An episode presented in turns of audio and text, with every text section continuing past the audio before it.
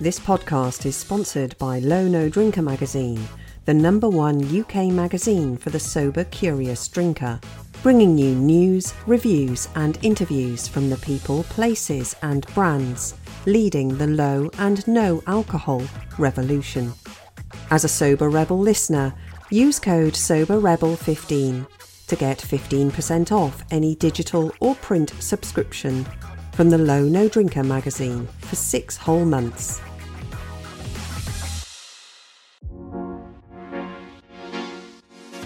Hello and welcome to the Sober Rebel podcast. I'm Louisa Evans, and I talk to my guests about the joys of sobriety and the benefits that it's brought them. We talk a bit about their story and how they got sober, but we also talk about why they enjoy staying sober. And today I'm talking to Ian, also known as Sober Retake on Instagram. He's been sober for over three years now, and he's noticed some really different things in his sobriety. So Ian, hi, thank you so much for taking the time to talk to me. Tell us a little bit about yourself, anything you'd like to share about your sobriety, how long you've been sober, why you went sober. Yeah, I mean, now I've been sober for over three years. Now, it's, it's a big number in sobriety, but I always say to anybody I talk to about sobriety, yes, it's three years, but it's one day after another. I, I was in, in a supermarket the other day. I was talking to somebody and I said, I'm just one decision away from going back to square one. Because you look over there, there's a big pyramid of beer. Over there, there's bottles of vodka. And I could pick one of those up instead of cat food or whatever I've gone in for. And I'm only one step away. So don't get too hung up on the numbers. It's a constant work in progress. I mainly decided that I'd had enough of just feeling awful all the time. And I was turning into somebody who I didn't really like. Yeah. And it wasn't my record for days. People say, oh, about the number of days again, is my um, record was four days previous to my sobriety. Because, you know, by Wednesday, I was thinking, oh, I've got to go to the shop. And in the end, my wife would say, oh, for goodness sake, either go at the shop and buy yourself a bottle of wine or don't. You know, you've really got to try and make a decision. We have this constant every week, on, off, on, off, what we're going to do. Yeah, I followed a few people on Instagram because I thought, I know, I'll set up a sober account to be accountable. So if I actually come out there and say, like, this is what I'm doing, then if people are watching, or it's more than just me, I feel like I feel like I'll be letting people down. It just gives me something to work towards. It's like doing a sponsored walk, I suppose. You know, you've got to get to the end because people are relying on you. Yeah. You know, they've I always in my head, only celebrities get sober because they can afford rehab. They've got a team of people around them all the time. Yeah. But then it suddenly made me realise that you can do this. And once I got into that mindset, it really helped. It does help, doesn't it? It does help seeing those people that you think, actually, that reminds me of me. Yeah. A little bit. I looked at mums and um, other women in their forties and thought, well, if you can do it in your forties, because you sort of get to this point where you think, oh, well, I don't know whether I can be bothered now, which sounds awful because you're only, I'm only forty-five. Yeah. But you think, well, is this just me? Shall I just be a bit of a, a wine mum? Yeah, I, I thought the same. I thought, well, that's just how I am. But then, you know, things don't change unless things change, do they? You know, you've got yeah. to change something. I thought, what have I got to lose? What have I got to lose? What am I missing out on? And I sat and thought about it. And I thought, well, do you know what? I'm just going to give this a try, see, see where I go. And very quickly, it was more than giving it a try. It was, no, this is really what I want to do. Because, yes, you do have the cravings and the triggers, you know, there's all sorts of different methods, and we all talk about sober toolboxes and, you know, all these different things, and that worked really well. I really connected with a sober toolbox because, like, for people coming up to we're coming up to Christmas soon, yeah um just think about what you're going to do if you're sitting around that dinner table at Christmas and your bottle of wine's there or somebody's drinking wine, because I never stop anybody from drinking at all. They, you know, do their own thing. What are you going to do? And for me, it was like, right, okay, I'm going to go for a walk. And so I told everybody beforehand, listen, because they all knew that I was on my sober. I was about six months in on the first Christmas. And I said, if I just disappear, everything's fine. I'm just going to go for a walk, bit of a reset, then I'll be back. And it worked really well. But the good thing about it is it wasn't a panic decision, because I already put the process in place before I felt under pressure. So, yeah, and you pre-warned people as well. So there was no, that's a really, really, really good thing for people to have in their toolbox, because this is my first Christmas, but it'll be just before my first year soberversary. And so, yeah, I mean, last Christmas was awful. And and so I'm really looking forward to it. Having that in mind and just saying, look, I'm just going to go for a walk. Or just some escape plan you've pre-put together. When when you're in that misty sort of red mist moment, it's difficult to make a rational decision because you're thinking, oh, I don't know, I'm feeling like this. But if you think, ah, hang on, I know what I'm going to do because I've already mapped it out. Yeah. You've got that plan. What else is in your sober toolbox then? No, but there's all sorts of things really. Is like in early sobriety is, is to drive, drive places. I mean, as long as you don't drink and drive, obviously. But I mean, it just takes that decision, takes that away. I mean, if I go to a festival, it's a day one, I will drive. I will do these things. And to latch on to your sober friends, because more often than not, if you actually open, take your blinkers off and speak to people about sobriety, you'll find out that you didn't perhaps know, but some of your immediate friends don't drink. Yeah. You didn't realise. And then is to have that. I mean, I went to my first festival, and it was not first festival, but the first festival sober, and it's it's one I go to every year. And wow, how am I going to survive this festival? Because it's a very drinky festival, and two of my closest friends are sober, and they were there, and they just said, "Don't worry about it, we've got you back. You know, just chill out. Yeah, you know, stick around." And so we sort of hung around, and and I didn't even think about it after that. It's a sober tribe, isn't it? Yeah, there's bound to be somebody. Even ask for help. You can say to somebody, look, I'm I'm not drinking tonight. You know, always ask for help. Yeah, I agree on that one. I do hear a lot of people saying, oh, I don't want to tell anybody. I, I want to keep it a secret. And I did the opposite. I told everyone because I thought, firstly, if I'm tempted, I'm going to have people then supporting me, talking me out of it. Come on, Louisa, you don't really want to do that. But also, even if I was going to an event, I would just tell the person I was going with, even if they were a drinker, I'd just say, look, please make sure I don't drink, you know, so that gives you support as well. I mean, I understand with some people, especially professional people, they don't feel comfortable in announcing sobriety, but you don't have to, it doesn't have to be a rock bottom sobriety.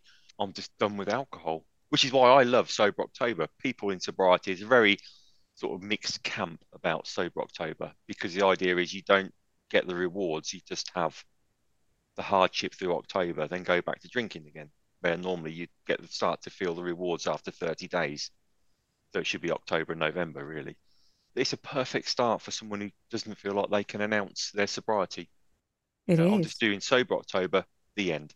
Or I'm training for a marathon, like, as I say, a health kick, or I'm trying something new. But Dry January again, obviously, is coming up. I did Dry January four days. But, I mean, it's looking at why you started. I mean, it could quickly sort of start from the beginning. I started drinking at quite an early age because going back to mid eighties, got no phones, no anything, no internet, no games consoles, you know, it really was. And we all used to congregate at the pub, and it was quite just assumed that you would start drinking. It's crazy when you think about it, but it was it was such a small place, and I was quite lonely as a child. I always say there was only two of the children in the village, and I didn't like one of them. Oh dear. It really was. I didn't have any confidence at all. I was such a shy thing, and I found this wonderful thing called alcohol. It gave me a bit of confidence, Dutch courage. I felt more confident, and as time went on, especially as a late teenager, it was needed all the time. And the only thing that was governing my alcohol intake was finances, because I was only a, sort of doing an engineering apprenticeship, earning minimum wage. And so you could only afford a certain amount of alcohol. But like many people, as time goes on, your finances get better. Alcohol comes down in price, not up, especially when supermarkets start selling it twenty-four seven. Yeah, um, it was about that time. And three yeah. for a tenner on the wine. Three for a tenner from Asda. I remember that. I remember, cast your mind back, but it was when you go into a shop to buy alcohol and it was covered over when it wasn't pub hours. I didn't remember. I don't remember yeah. that. Yeah, it was. If I had to put a date to it, I would say it was about ninety-four. What I'm getting around to saying, it was something I needed for confidence. And then it's something that took my confidence away, because without it, I'd got no confidence. So it ended up going a full circle, and it just went on and on all through my first marriage, any excuse for drinking, you know, every birthday party, every event. And I was a bit of a an alcohol pusher, if you like. Do you want a drink? Do you want a glass of wine? No, I'm all right, it's a bit early for me. No, no, go on. Oh, well, I'll have one, you know. And there was, it was just an excuse to top my glass up. Yeah. And it just went on and on and on. So in the end, many years later, like thirty-five years later, I decided that um, it seeped into every part of my life. Yeah. You know, and of course, on a more lighter side of it, I don't think I ever saw the end of a movie, because on a Saturday or Sunday or Saturday night or whatever, movie night, by half past nine, it was lights out, to be honest, because I'd get two bottles of wine. My wife would probably have a glass to stop me drinking the whole lot to myself, because she's not a drinker. It just got to the point where I couldn't think of a more boring existence for a wife than to see her husband snoring on the sofa while she's sitting on her own watching the end of a movie. Yeah. I've got that in sobriety, though. My husband yeah. can't stay awake for anything. I was going to ask, actually, because that must be, if she's not a drinker. Yeah, you're right. I can't imagine, as somebody now that doesn't drink, being around somebody on a mission to be basically comatose themselves yeah. by about nine o'clock. It, it yeah. must be the most boring thing. Yeah, it was terrible. A sort of open conversation. Our, our Sunday mornings, we sit down in the lounge, no T V on, no radio on, and we just chat. It's about a two-hour, three-hour conversation. We could be about anything. And she's openly said, I've got to be honest, Ian, if if you hadn't have changed your ways, I don't think I could have put up with it long term. She said we would have yeah. had to seriously, I would, she would have had to look at her options. And you hear that more and more, you know, because she doesn't drink really. She should have a glass of wine, but she's one of these lucky people, if you call it lucky, but she, you could have a glass of wine, put the lid back on, then have a cup of tea. Yeah, they're, you know, they're, they're unicorns. Yeah, and she'd leave it in the in the in the thing in the kitchen. Two days later, tip it, or three days, tip it down the sink. Even now, I just shake my head and think, Jesus, that would never happen. See, though, as a smoker, though, because I'm an ex-smoker from years and years ago, I was never somebody who just have one cigarette. And do you remember those people that you would go to a party and, and you think, oh, you, I didn't know you smoked. Oh, I just have one when I'm having a drink, you know, yeah, and you think, yeah. how are you doing that? Yeah. I'm either in or I'm out with these things. I'm either drinking or I'm not, or smoking or I'm not. That's right. I don't know how they do it. I don't know. I mean, um, I used to go out drinking with my brother. And when I got divorced in the previous life, I went to live with my brother for a while. He lived on his own just while I was between moving. And that lasted three years, that between moving. But um, he'd got beer in the cupboard that had gone off six months out of date. And I just couldn't believe it. A single bloke on his own. And he said, oh, I just don't drink at home. Someone bought me it for Christmas and I just put it in the cupboard and forgot about it. I just couldn't believe it. You know, I just said, There's, I drank it. Probably more alcoholic if it's gone off. Oh, and, and um, yeah, so, but that's what it was like. And, and that period was a heavy drinking period as well, because I'd got no family life. Yeah. So I, it was just an open ticket to go out when I wanted and come back when I wanted. It was, yeah. So what made you actually then decide three odd years ago, enough's enough? I think it was the morning hangovers. It was waking up, and I was heavily into cycling at the time. I was on a fitness drive, and I'd go out early in the morning with two bottles of wine on board, you know, it's hungover, feeling ill, constantly feeling sick, and and just not not being very nice, you know, just not being a nice person. And I know nice is a is a nice word, you know, it covers a multitude of things, but it's just that being kind, being happy, you know, I was constantly half empty. Everything was, but it's depression. It was mm. that sort of uh, yeah paranoia, really. What what's going on? That how does it affect me? And you know, and I've, I've just had enough, and it's been open to change. That was it. Just thinking to myself, I've done this for so long. If I don't change now, then it's going to be too late. What am I going to do? End up on my deathbed and suddenly go, hang on, I'm not really like this. I, mm. I, I could be different. You know, it's it's it's to make that decision while you can, and being influenced by people. You know, just watching people who say things that I connected with. Thought, yeah, that's really good. I mean, I met Andy Ramage, and I've I read his book. He said about no longer using willpower. He said when you've only got so much willpower, that's it. When it's gone, it's gone. So if you can change your mindset to I want to do this rather than I I need to do this, then all of a sudden you're not using any willpower at all because it's something you want to do.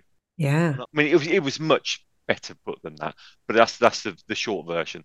And I thought, do you know what? That's right. If I want to do something, there's no stopping me. I will move heaven and earth to make, if I want to do something to make sure. But if, if I'm using willpower for it, I'll soon give up. Drinking with the guys, we had some fun. We've had some laughs. Not as many as you think, considering how long I've been drinking. When you think back of how many fun times, you probably think, oh, I've got ten memories I can think of. Well, yeah, but you went out ten times in two weeks. So what about yeah. all the other thirty-five years? But I've had some much better times being sober. Sober holidays. Fantastic. We went down to Dorset and I spent the whole week on the beach looking for fossils, and then we never went in a pub, I don't think.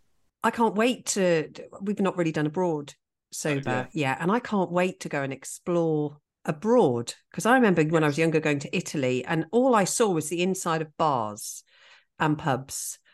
Yes. Well, I went to Rome and I ordered a large beer. He came trotting over, thought it was hilarious, with one of those great big oh no points of thing, you know. And I just thought, dodding around Rome then for the rest of the day, feeling a little bit woozy. Why would I want to do that when it's such a wonderful place? Instead of looking through a pub window or finding, even experiencing nicer food, like we find really small cafes and little restaurants where they're about the food, not about cheap beer. And you don't get all the diehards standing at the bar who've been there all day. It's somewhere I'm taking my wife. You know, uh, it's somewhere I, I want a nice place to be. It's just improved things such a lot. So let's let's move on then to your first benefit of sobriety, the thing that you've noticed has changed the most for you. Yeah, the, the first thing is to be kinder and happier. It's just having that half full glass, to walk round, head up, being aware of other people and how they are feeling. If I can do anything to make someone's life better, I will. And it, and that sounds a bit naff, I suppose, but it's not meant like it. Genuinely, if somebody's having a hard time, it's to say to them, what's going on? Are you okay? I mean, I had someone the other day where I see them regularly at work, and I just said, have you got a second? And um, I pulled them to one side and I said, is everything okay? Because you just don't seem your normal self at the moment. I just wanted to make sure you're okay. And it happened that it it had a pet and it passed away, which lots of it's a very sad thing. And he was okay. We had a really twenty minute conversation about it. We both left there and it was just happier. And he had a bit more of a spring in his step. And next time I saw him, he said, hi, Ian, how are you doing? You know, I said, I'm fine, you know. And it's happened a few times where I've had conversations with people. You can just see the inner torment in their mind. You know, you say, are you okay? Um, I was having my glasses done the other day, getting some new glasses, and I had a conversation with the girl there. And I won't tell you her business, but it, she wasn't okay. And we had a twenty-five minute chat. And it was just like, it's just an ear for someone t- to listen. Isn't that beautiful, though, that opportunity to notice? And, you know, not nursing a hangover or not zoned out because you've been drinking, you can actually hear and see and be empathic like that and pick up on things. And a lot of the time people just want somebody to ask them, are you okay? So it's just being happier, more upbeat, walking around, head up, and just I'm on a mission to help people, I think. What were you like then as a drinker? I was never like a day drinker or a morning drinker or anything like that. I'd make sure that I'd got a plan to pick them up on the way home. Or I'd try not to buy too much in one go, because obviously then you, if I bought two bottles of wine and drank one by nine o'clock, you'd be thinking, oh, I'll just have another glass. And that's when the danger zone really is. Opening that second bottle is, if, you, if you're yeah. opening another bottle, you really need to think about why you've opened that second bottle. But no, I just used to walk around, if I'd got to go to the shop, not say anything hardly at all, and just come away. When I first got my glasses, again, another glasses story, but they, they'd got this deal going on and I signed up for it. It was New Year's Eve, I remember it. And I was thinking, I'm going to be here till next New Year's Eve at this rate. Be, I mean, Easter before I get out of here. And then I said to myself, if I have a meltdown now, the only thing I'm going to accomplish is leaving here without my glasses. That's mm. it. That, that's the two things. You either shut up, sit there, let them do what they've got to do, and come away with your glasses, albeit an hour later than you would have been, or you'll just leave without them. There's your two options. So that's a sober decision, where a drunken hungover decision would have been, I ain't got time for this. I'm, you know, and I'd have left. Yeah. So it's just being that, that half empty, the whole world owes me a living. How come they're, they're doing this and I'm not? Very um, paranoid, really, about just things in general. It's almost like quite selfish, isn't it? And it I, I totally selfish. hear you. I think because there's this drug that you are addicted to, and yeah. it, it's not to excuse anything, but you do, your focus is on the drug. I, I, I've mentioned smoking before in this yeah. episode, but as a smoker, I was the same with a cigarette. I wanted my cigarette. I wanted to know when my coffee break was going to be, or when the meeting was going to stop, so that I could go out and get my fix. And it's a bit like that with alcohol. Yeah. I mean, even like was we've mentioned my wife, she's not a drinker, but I'll say, if I say to her, I go in the, in the kitchen and I'll say, I'm going to get, I do drink alcohol, free beers, things like that. I'll say, can I get you a glass of wine? So I've got no problem. We've got wine in the house. We've got gin in the house. It's just something I don't even think about now. And she'll look at the clock and go, no, actually, I'm fine. Because she's got strict opening hours. In her own mind, opening hours, which is for her an acceptable time to have a glass of wine. She'd never have a glass of wine at half past six. It would be eight o'clock. And she wouldn't have a glass of wine after ten o'clock. You know, it's like a very short window. And, yeah, um, it's not a pub I'd go to, I must admit. No, no. No, it doesn't. It's definitely not... Um, Yeah, not a nightclub. That's a fact. I found my opening hours just got earlier and earlier. So like it started off, but I wouldn't have a drink before seven. Yeah. And if I was doing things in the evening, um, when I was a lot younger, when my drinking started, I'd come home about ten o'clock and maybe have a glass of wine or a couple of glasses yeah. of wine before bed. But it got earlier and earlier and earlier. And then it, with the school runs, once you become a mum, it's like, well, that's three thirty. Then you've picked up your wine and you come home. And then I'd be watching it, watching the clock, waiting for five o'clock, and then it doesn't take long for that to be four thirty.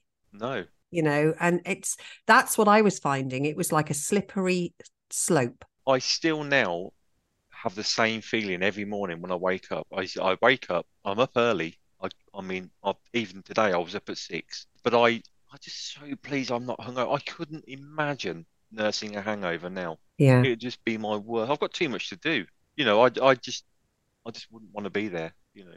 And that awful thing of driving as well the next day. Well, people might think, oh, I've, I've got a country drive to work, or the route, they never see a policeman.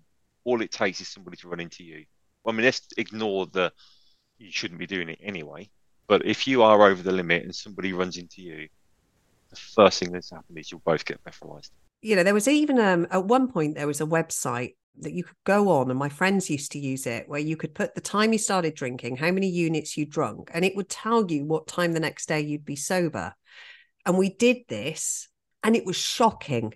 Yeah. Absolutely shocking. Like four o'clock the next afternoon, you know, how on earth? Because you feel fine the next day. Yes. But, you know, I'm desperate to get stopped by the police for drink driving now. Not for drink driving, but to be breathalyzed. You want to be breathalyzed. Because I, I'm like, I think the police would have to go, look, we've got to go now. I'd give them my whole sober story. You're going to listen to this.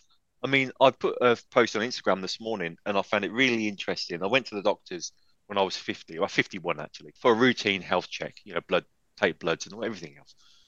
And the first question she asked me before anything else was, how many units of alcohol do you drink a week? And I thought, isn't that interesting? The first question I get asked is, what do you drink? Because that must have the biggest effect on people's health. You know, yeah. it is, I mean, we all know about that. I mean, I'm not qualified to start going on about that. I just found that really interesting. And it was really liberating to say, well, actually, it's a big fat zero. And she was like, really? I said, yeah, I don't drink at all. And I said, I have drank. And I found that interesting as well at the dentist. I didn't even know the dentist asks about alcohol. But I had to go to a new dentist, and on the form, how many units of alcohol? And I thought, well, obviously, because it's your mouth. Yeah. They're checking First for place. oral cancer and things like that, aren't they, yeah, all the time? I mean, as well, every night we go to bed and clean our teeth, don't we? Well, unless you've had a drink and you forget. Unless yeah. you've had a drink and forget. Now, if you're a habitual drinker, waking up on the on the sofa every night and mm. pile of clothes down there the next morning, you're telling me that on the way past the bathroom that you're going to stop and clean your teeth? So really what's happening is you're now cutting down your oral hygiene by half. Yeah. It's got to have a knock-on effect. My skin has improved ridiculously in sobriety, and part of that is sobriety, but I put a lot of it down to the fact that I take my makeup off every night, I cleanse, I I'm looking after my skin. I'm drinking more water. I'm doing so many different things. And same with the the cleaning the teeth. Yeah, just go to bed, get up, sort of. But it makes you feel better, doesn't it? As I was saying about the kind of happier half full, is everything. You're laying the foundations for being happier. Little tiny things. I call them sobriety foundation stones. You lay all these foundation stones down and they're solid. And when you start building your sobriety castle on it, the first gust of wind, it's not going to fall over. It's going to stay upright. Yeah. yeah. And that takes time, doesn't it, to build over? Yeah.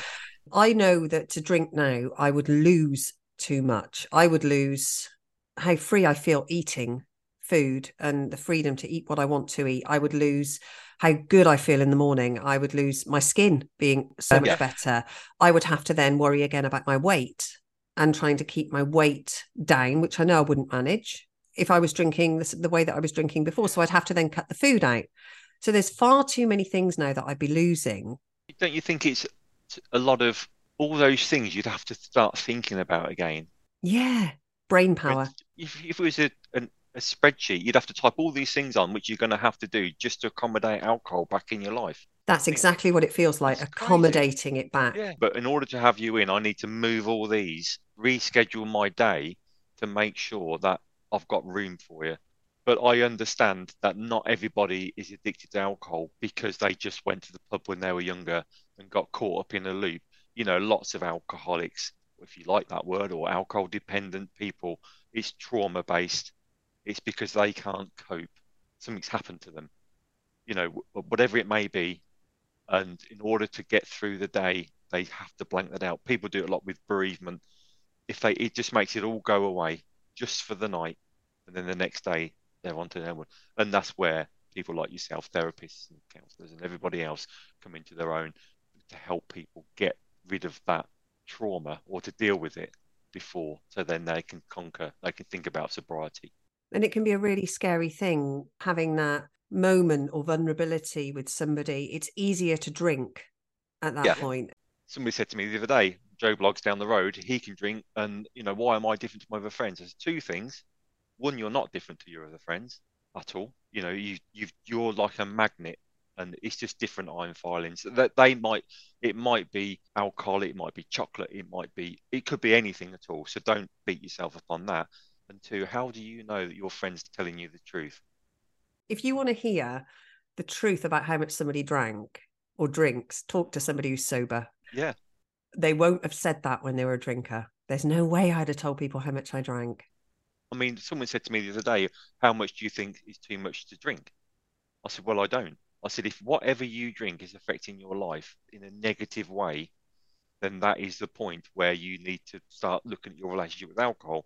It, it, it might be one glass of wine. If that's affecting your life, then that's too much.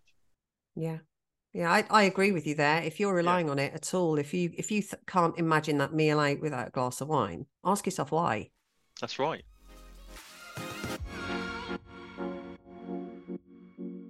So let's move on to your second point then.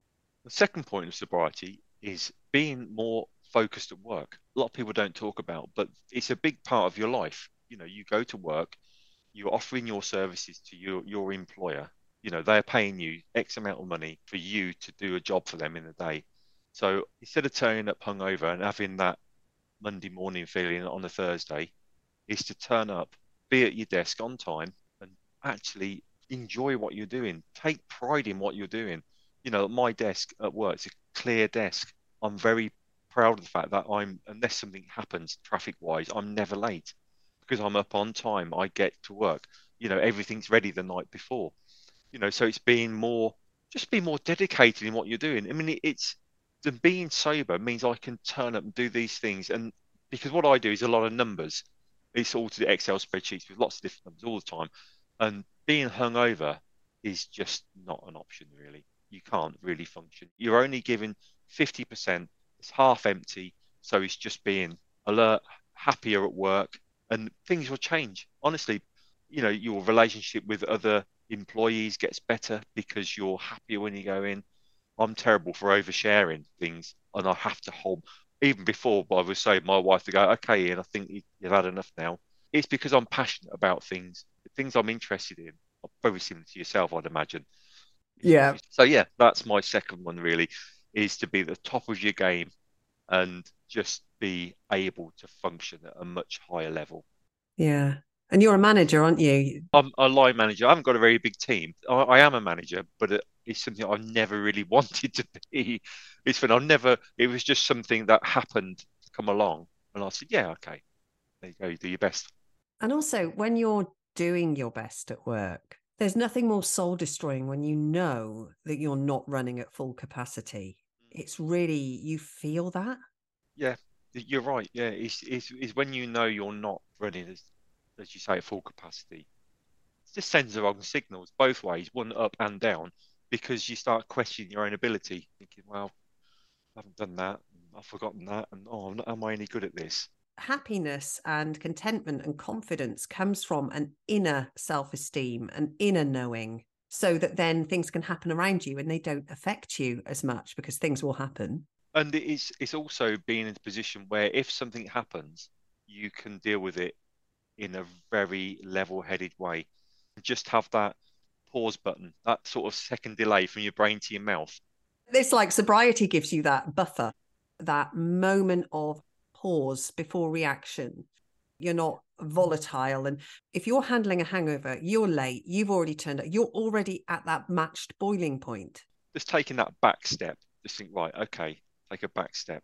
Look at everything in its own merit rather than try and tackle it when it's in the heat of the moment. Like you say, when when you're drinking, I mean, how many times have you checked your emails at night when you shouldn't really be checking them? You think, just check that, just in case I've had an answer.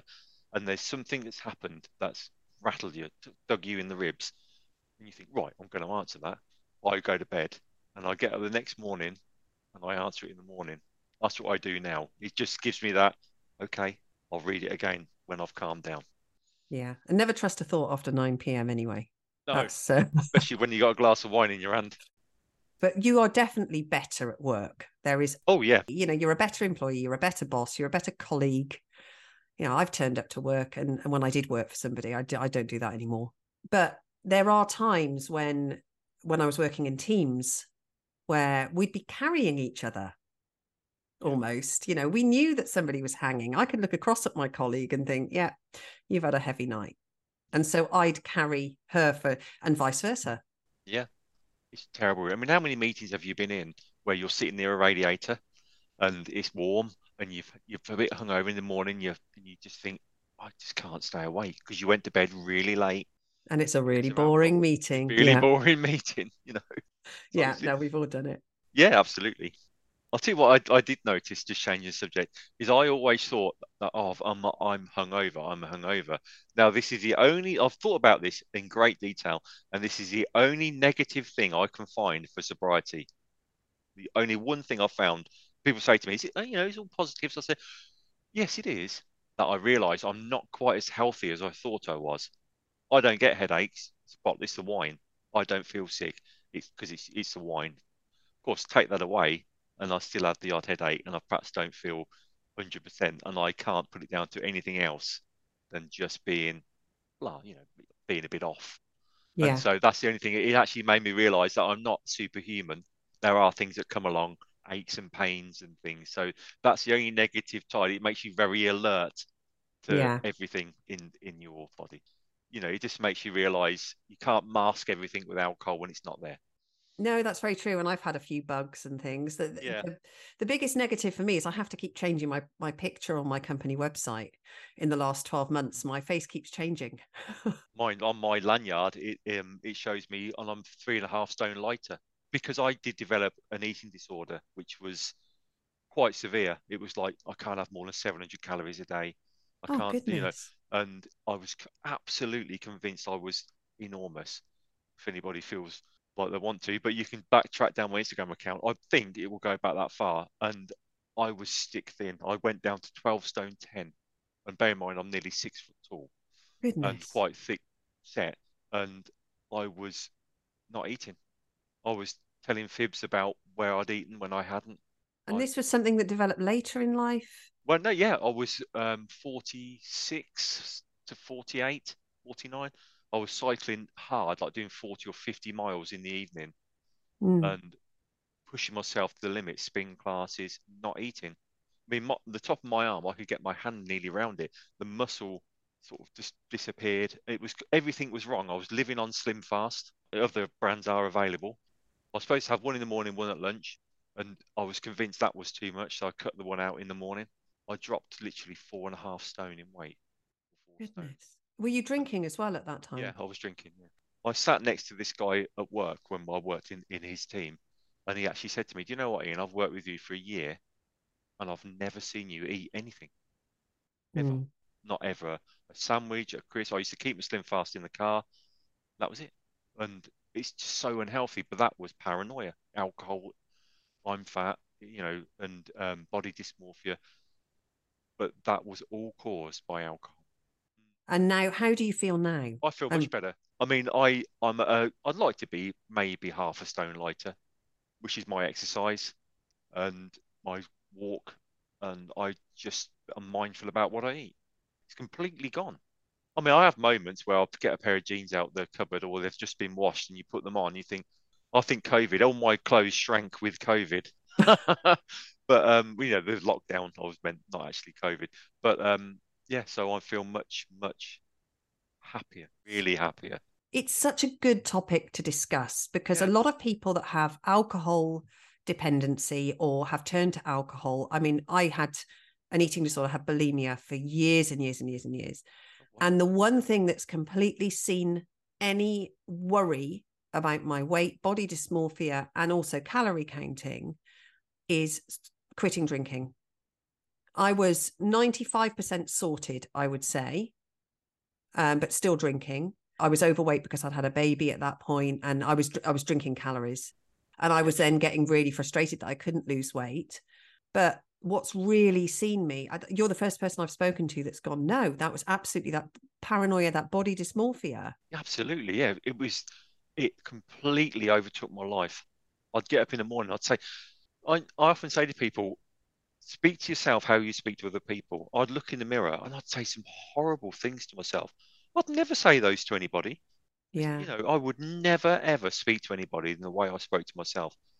You know, I said, "Oh, you fat bastard," or you know, or something like, you know, and I'd be pushing myself to the max, cycling, and and it would just be, I need to, I'd weigh myself twice a day, and think why, and if if it went up, that would be that day written off.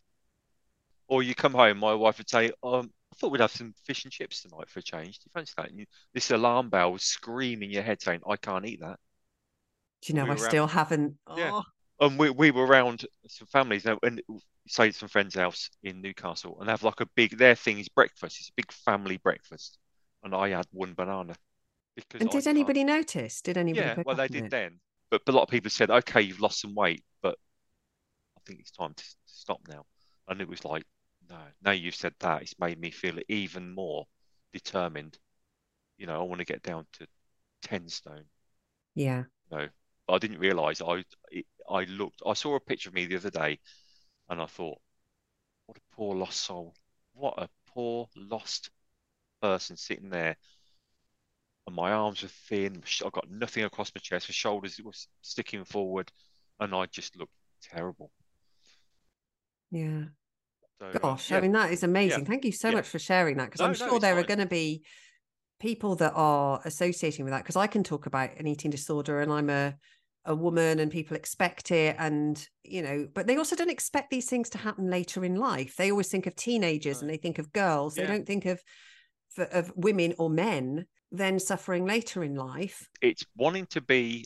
We all see pictures of people, you know, these people, which think, "God, I'd love to look like that," whoever it may be, and the alcohol just completely tricked me, if you like, into thinking that that's, I wasn't thinking straight. It wasn't, I wasn't able to function and think on that level where, you know, I could put together an eating plan where you eat whole foods, make sure you have enough protein, then you won't feel it. We all know, look at your diet, eggs are full of protein. If you're two boiled eggs, blah, you won't feel hungry. And it was like, I was eating the wrong stuff. I've always, I've always had a good diet, not then, but in at home, we eat really well. We don't eat junk. I don't eat meat. I haven't eaten meat meat for ten years. But it, it was just that brainwashed, you know, messes with your head, doesn't it? Yeah. Did you notice it just start to shift as the alcohol left your system, or? Well, it's combined into, in the end, I had a bit of a meltdown, to be honest. I got to the point where something had got to give. It was crisis point. I was training as hard as I could train, drinking far too much. And in the end, I had a meltdown at work. I wasn't the manager. Fortunately, it wouldn't have mattered if I was, but I wasn't the manager. And um, I just said to my boss, I can't do this. Mm. And I had a bit of a, a proper amount of burst into tears in the office. And I'm not ashamed to say it. It was one of the side rooms. And we went, and he was really good. He said, look, it's okay not to be okay. He didn't really know what to say, because it, it was like a, and it just out of the blue. And I went to the doctors and I got put on, I asked to be put on antidepressants. I said, because I just cannot snap this mood. We didn't really talk about alcohol, which looking back was quite a surprise. But once I'd got had that lift, and I did feel better quite quickly, that's that coincided with me giving up alcohol as well. Yeah. It just managed to just pull me out of that. I just, it's like being at the bottom of a well and you can't quite reach the top. You, you know it's there, but you're just falling short. I don't feel at all ashamed to say I'm still on them. Yeah. I've, I've gone up and down in different strengths, but um, it's, it's not something I can see in the near future where I'm going to come off them. I think I'm just, I was naturally half empty. Maybe yeah. It's given me just that lift. We all take medication for various different reasons. So why why would you not take a medication if you're suffering from, I wouldn't say depression, that obviously needs a lot more work, but just low mood constantly, the way it needs addressing. It's not just, oh, I'm having a bad day. You can't, you don't have a bad six months. You know, it's obviously something going on in the background. Yeah. And I'm sure there must be people out there that that feel the same way, because a friend said to me, genuinely, was it alcohol that completely removed any of that thinking for you? And it was like, yeah, I'd sort of dealt with the behaviors and I distanced myself. I'd use tools that I would use that, you know, when I say I trained for myself, I really did. I used the tools on myself. Yeah. But so I shifted the behaviors. I shifted a lot of the thinking, but there was still thinking there. Like when you talk about fish and chips, my yeah. husband says to me all the time, do you know, I really fancy fish and chips. And I'm like, no, no, can't do that yet. Don't, do, you know, don't push too far. You know, that's yeah. just slightly outside of, in fact, it's yeah. made me think that maybe we'll do it tonight. Fortunately, being vegetarian or pescatarian, I don't have many takeaways because yeah. what's the point? But yeah. I don't have that same craving for that sort of food now that I don't drink. That was a drunken craving, definitely. Yeah. Well, I, I always say to somebody, when was the last time you bought a kebab? Yeah. Well, I said, I said, well, a long time ago for me, or I don't know, pita bread with chips in, or something on the way back from the pub. And I said, now think about it when you were drinking. There's your two. Not only have you your alcohol calories, now you decide you're going to have one thousand five hundred calories on the way home as well. Yeah. Does anybody ever order a kebab sober? That's that's a question, isn't yeah. it? You know? You ever order kebab sober? Wouldn't it a kebab that weighs three hundred weight that you're walking back trying to carry Dropping back? It all on the floor. Yeah. yeah. Then you jack it. I, I am so pleased that you're feeling better. I really yeah, am. And thank you um, for sharing. No, no. It's. Um, I think it's important that people who are listening can feel safe in the knowledge that they're not on their own. Yeah. If you're feeling the same, you know, go and speak to your doctor. He was great. He really was. You're not on your own. I mean, if anything that that sober Instagram and sober social media shows you, or social media full stop, it's that if when people are being honest about what's really going on in their life, that there is somebody experiencing or feeling the same way that you do, and that you don't have to suffer in silence.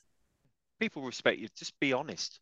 Yeah, I, I am. People ask me a question, and I'll I'll answer it. You know, and and I I I don't try and put a veneer over things. I was talking to somebody, I said, you're honest, you're open. I said, well, yes, I am, because that's what I was saying about being kinder and happier, is just to be honest and open.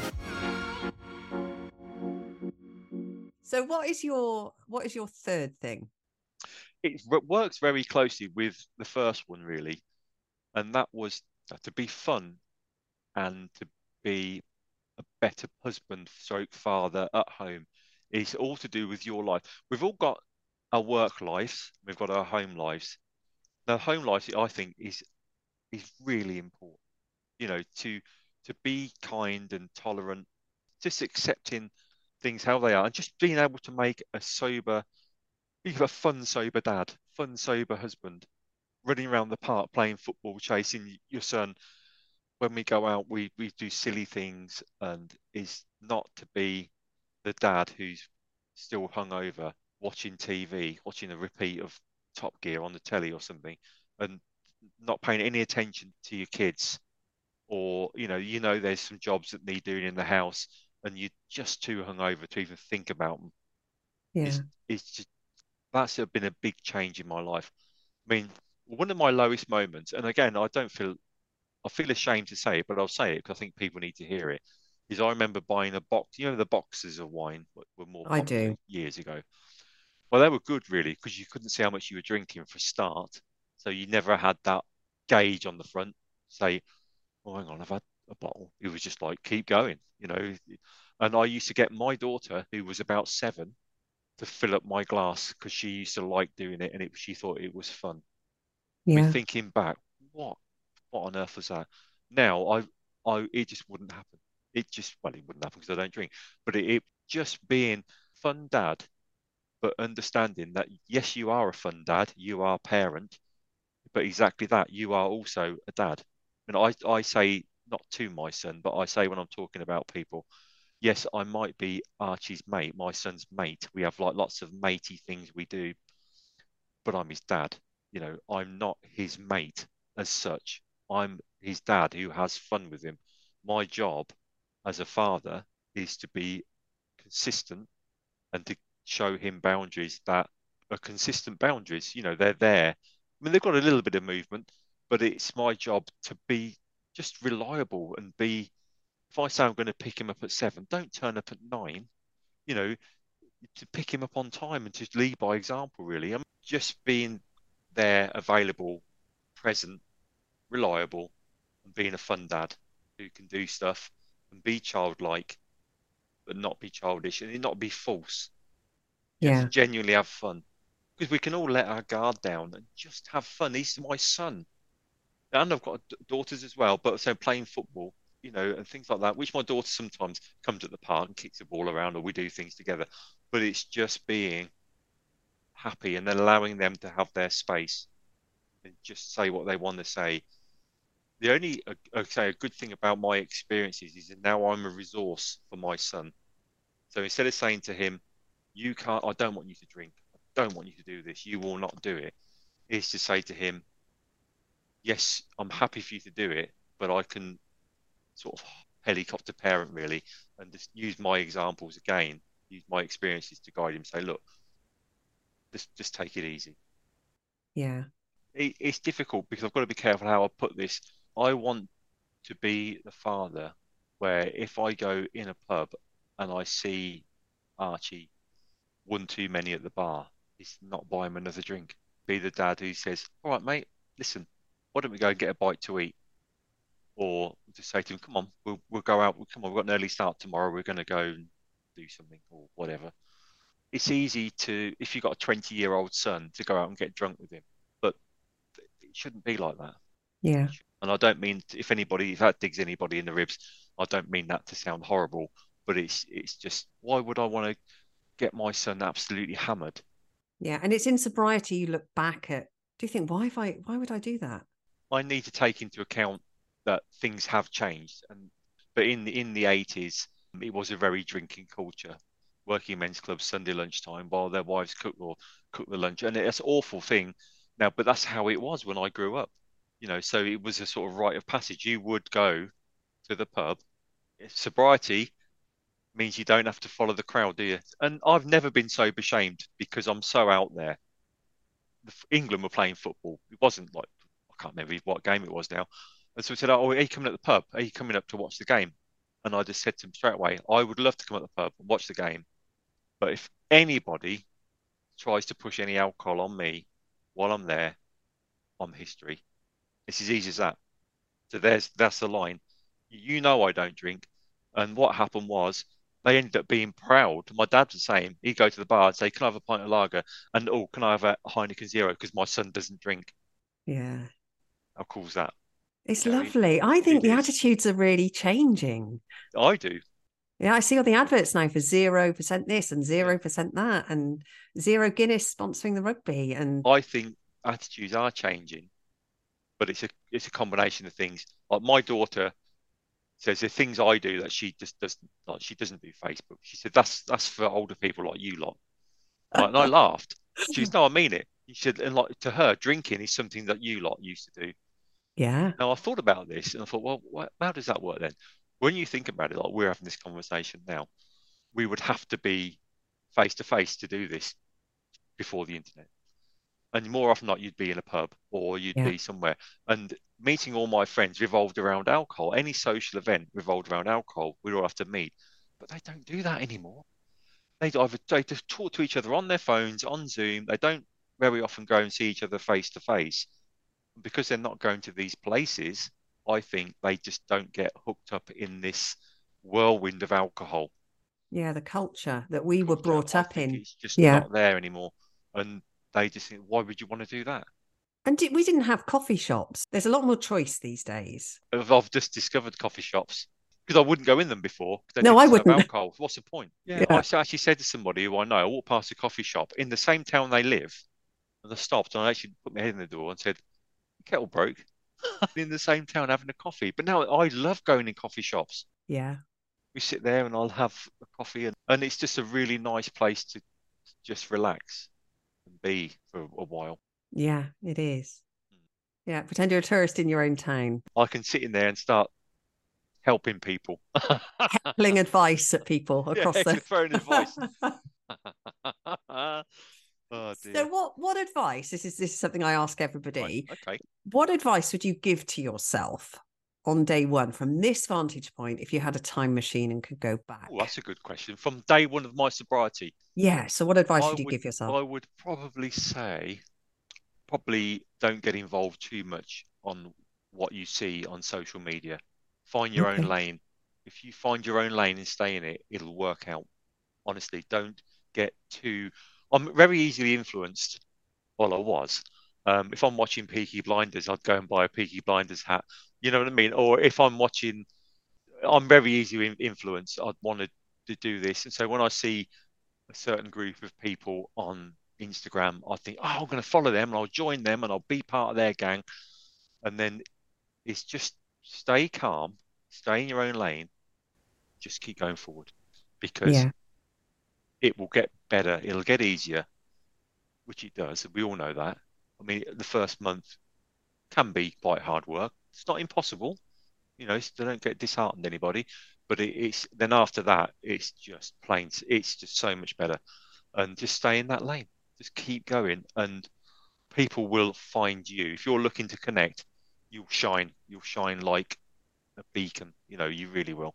Try and stay with an open mind because I mean, I don't really do a lot on Facebook. The only time I use Facebook is for a group, but it is an echo chamber. All of a sudden, you all you're dealing with is some people who are sober talking about being sober. Yeah. So you, you end up being a very narrow field and you don't sort of learn about anything else. There's no association. You know, if you open an encyclopedia, you'd perhaps read the page before what you were looking at and after, and you perhaps pick up additional information. Where with Facebook, it's straight, that linear line of sober people. It's just to open your eyes. And you can still have friends who drink. No, I'm sober and you're not. We can't be friends anymore. It's just have a conversation with them. So look, when we go out, um, you know I don't drink. I hope that doesn't change our relationship. More often than not, it won't. Yeah, it really doesn't. Not with real friends. It really doesn't make a difference. No. And if they don't want to accommodate you, then they're not really a friend anyway, are they? Well, no, exactly. And you will meet. Like you say, I love that idea of just be yourself and the right people will be attracted to you. Yeah, and you're going to make those friendships. I've made some beautiful friendships on Instagram, but I've also got beautiful friendships in real life as yeah. well with people who drink, you know. Yeah, it's right. It's, it's just something, you know, it's like two people who, who support two different football teams. They might go to the pub and they'll talk about it and have fun and jibe at each other, but they're friends. Yeah. You know, you can agree to disagree on certain things. If you don't want to talk about it, you can agree to disagree and say, okay, when we're together, we won't talk about it, but I I won't be drinking. But that's as far as we need to talk about. When you say to somebody, oh, I don't drink anymore, the first thing they'll do is say, well, I don't really drink that much anyway. I only have two. you know, it doesn't need a response. You just say, look, I don't drink. And that's all we need to say. Well, I think that's some really sound advice. Sort of just keep your keep your ears and eyes open. The right people will will be drawn to you. And don't compare as well, isn't it? It's like, don't look at somebody else and think, well, they're getting up at five and going cold water swimming. And I mean, I'd love to do that. Oh, I wouldn't. Do you know, am I being easily led there? Maybe I don't want to do I, that. Maybe no, I, I just think I'm this. looking at it. um, thought about getting the barrel, the whatever it's called, you know, in the garden. I'll get an old yeah. whiskey barrel. It'll look great. I'll fill it full of water. Yeah, good for no. the gram. no. Yeah, good for the gram. Yeah, great. And I just thought, there's no way. It would have to be warm and I'd have to be telling fibs. Don't see yeah. the steam coming out of it. Ignore that. But um, I, I just couldn't do it. And I, I don't want to do it. So that's, that's that. yeah, yeah. You know, I'm sometimes too easily led. I yeah, just I look know. and I think that looks like a great idea until you actually think about it. Didn't you go in the sea? Yeah, I did it twice, and I don't bother taking any swimming costume or shorts. I just stripped down to my pants, and I just went straight into the water. And, and Wendy went, "Oh my God!" She said, "I loved that." She said, "You look the happiest I've ever seen you." And it was just something spontaneous. You just stripped off, didn't care who was around, went into the water. And I've done it twice. It was very refreshing, but I wouldn't want to be a cold water swimmer. No, well, maybe that's not on the to-do list. But oh, it has been an absolute delight to talk to you. I've really, really enjoyed it. We've had so much in common. It's... Yes. Yeah, no, not just sobriety. It covers lots of few different things, and I've really enjoyed it. Fab. Well, thank you very, very much. If you'd like to find out more about my own path to sobriety and how I did it, you can now get my book, Becoming a Sober Rebel, available as an audiobook as well, on Amazon and on Audible. In it, I've combined my knowledge as a cognitive behavioural therapist and also as someone, even despite doing that job, who struggled to get sobriety to stick in the first place.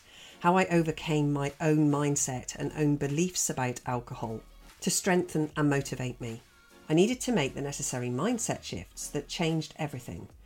And so in the book, I reflect on where my attitude to alcohol started, and I work out why I found it so hard to walk away from it in the first instance, why I was sabotaging my own success, and also why wasn't I using the tools from my professional life that I knew would have worked.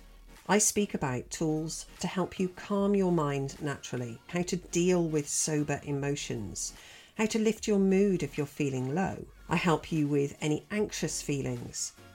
We talk about the think, feel, act cycle and how we can use that in habit change. And so it's packed full of tools and techniques for dealing with everything from anxiety, panic attacks and low mood, through to helping you with cravings. Thank you to everybody who's left comments, messages and reviews on the book and on this podcast. I can't quite believe how many people it's reaching, so thank you so much, and thank you for listening.